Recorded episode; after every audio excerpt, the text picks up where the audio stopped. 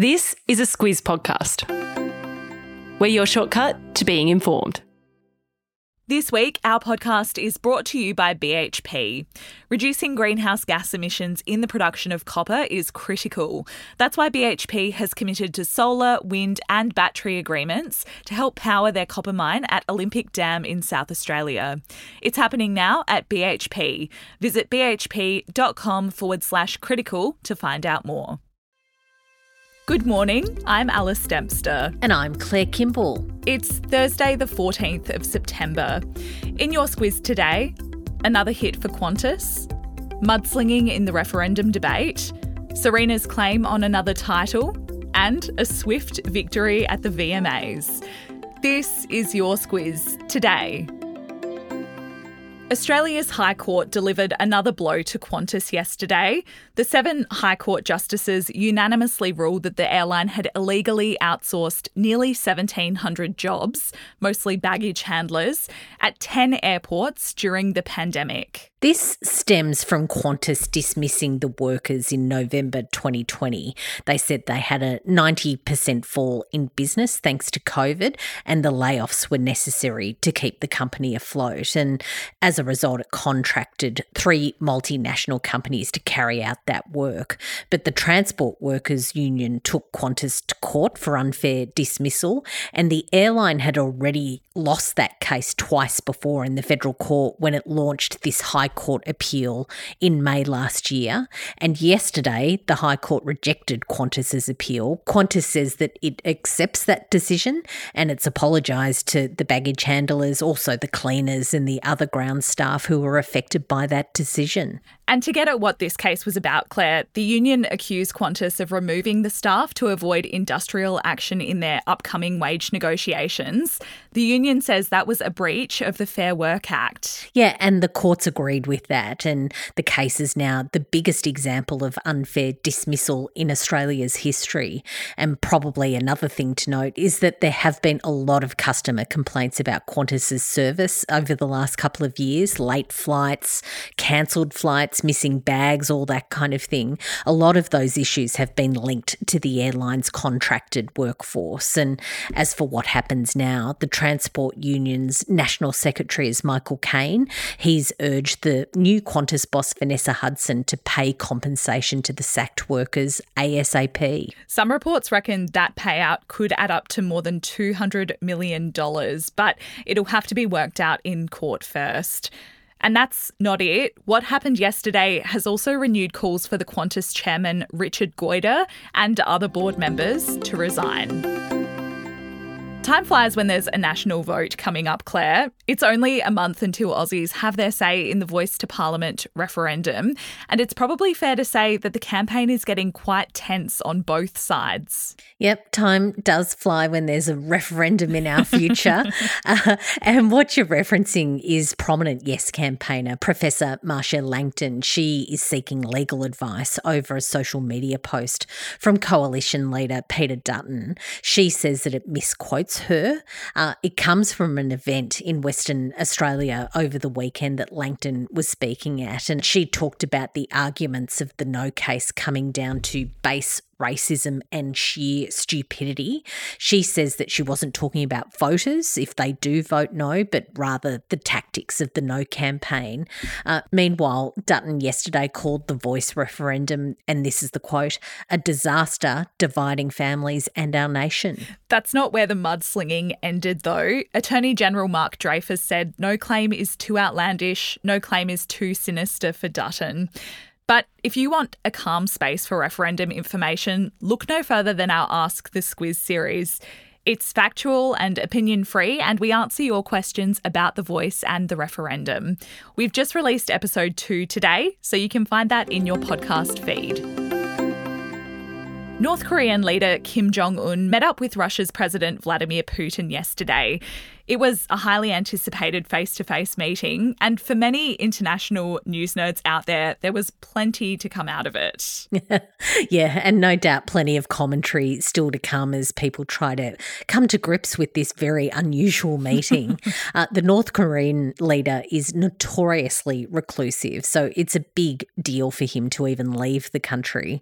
Uh, he was pictured yesterday touring a rocket launch site in Russia's Far East with Vladimir Putin.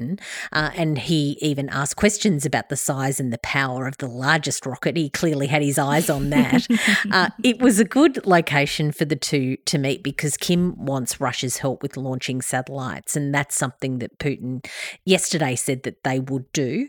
Uh, there's no word, though, on a weapons deal, and the experts reckon that maybe that's something that they won't announce.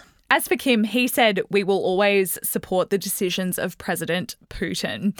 And if you're wondering how Russia can do business with North Korea, given the extensive international restrictions that are put in place, the Kremlin said the U N sanctions will not hinder the ties between the nations. A doping scandal rocked the world of tennis yesterday. Simona Halep has been found guilty of blood doping and banned for four years. And that's led her former rival, Serena Williams, to claim that she was robbed of an eighth Wimbledon title.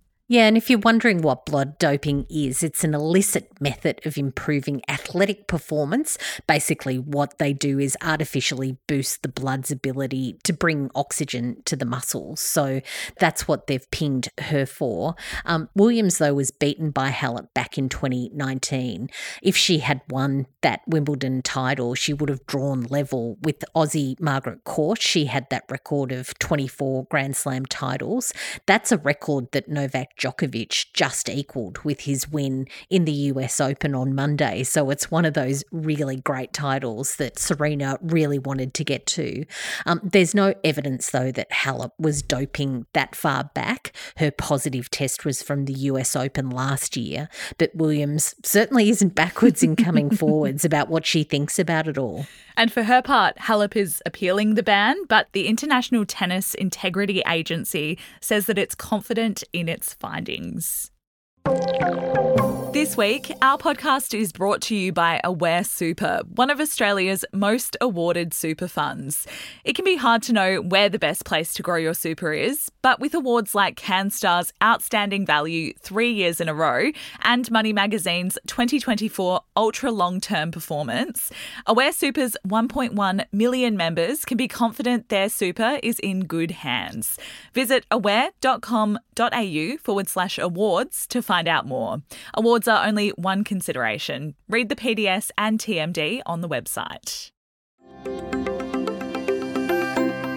Claire, the perfect job for Swifties has opened up in the U S. One outlet has advertised for a Taylor Swift reporter. That's the journo's entire round. And I think Kate and I would be great candidates for a job share on that. Look, I am certainly not encouraging you or Kate to find alternative employment outside of the Squiz, so I think you can sit on that. Uh, and look, I don't know that we really have enough bandwidth for a full Swift report here at the Squiz, but we do have a lot of Taylor Swift content, that's for sure. Um, this reporter, though, would have lots to write about if yesterday was anything to go by. Um, she has made history again. She took home nine M T V Video Music Awards. Um, that equaled the record for the most anyone has received in one go, and it's really all about her Midnights album. Um, she won Artist of the Year, Album of the Year, Video of the Year and Song of the Year with Antihero. The V M As are always a bit of a mixed bag. Shakira became the first South American to win the coveted Video Vanguard Award. That's despite lip-syncing her awards performance, which set the internet alight yesterday. But if you'd like to check out the red carpet gallery, I'll pop a link to it in the episode notes today. Squiz the day, Claire. Is anything on the agenda? Look, I reckon the one to look out for is employment data, which is out from the Bureau of Statistics today. Uh, our unemployment rate is very low at the moment, but our economy is a bit slow, so we'll have to see where that lands this morning. And that wraps us up today. Thank you for listening. We'll be back with you tomorrow.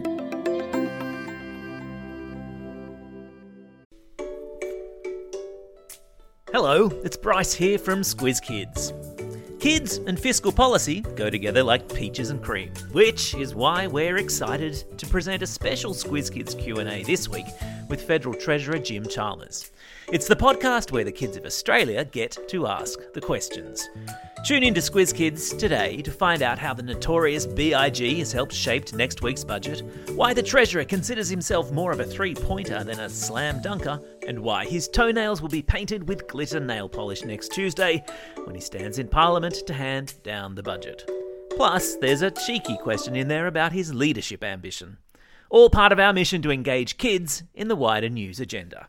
Check it out in the Squiz Kids podcast feed or via squiz kids dot com dot a u.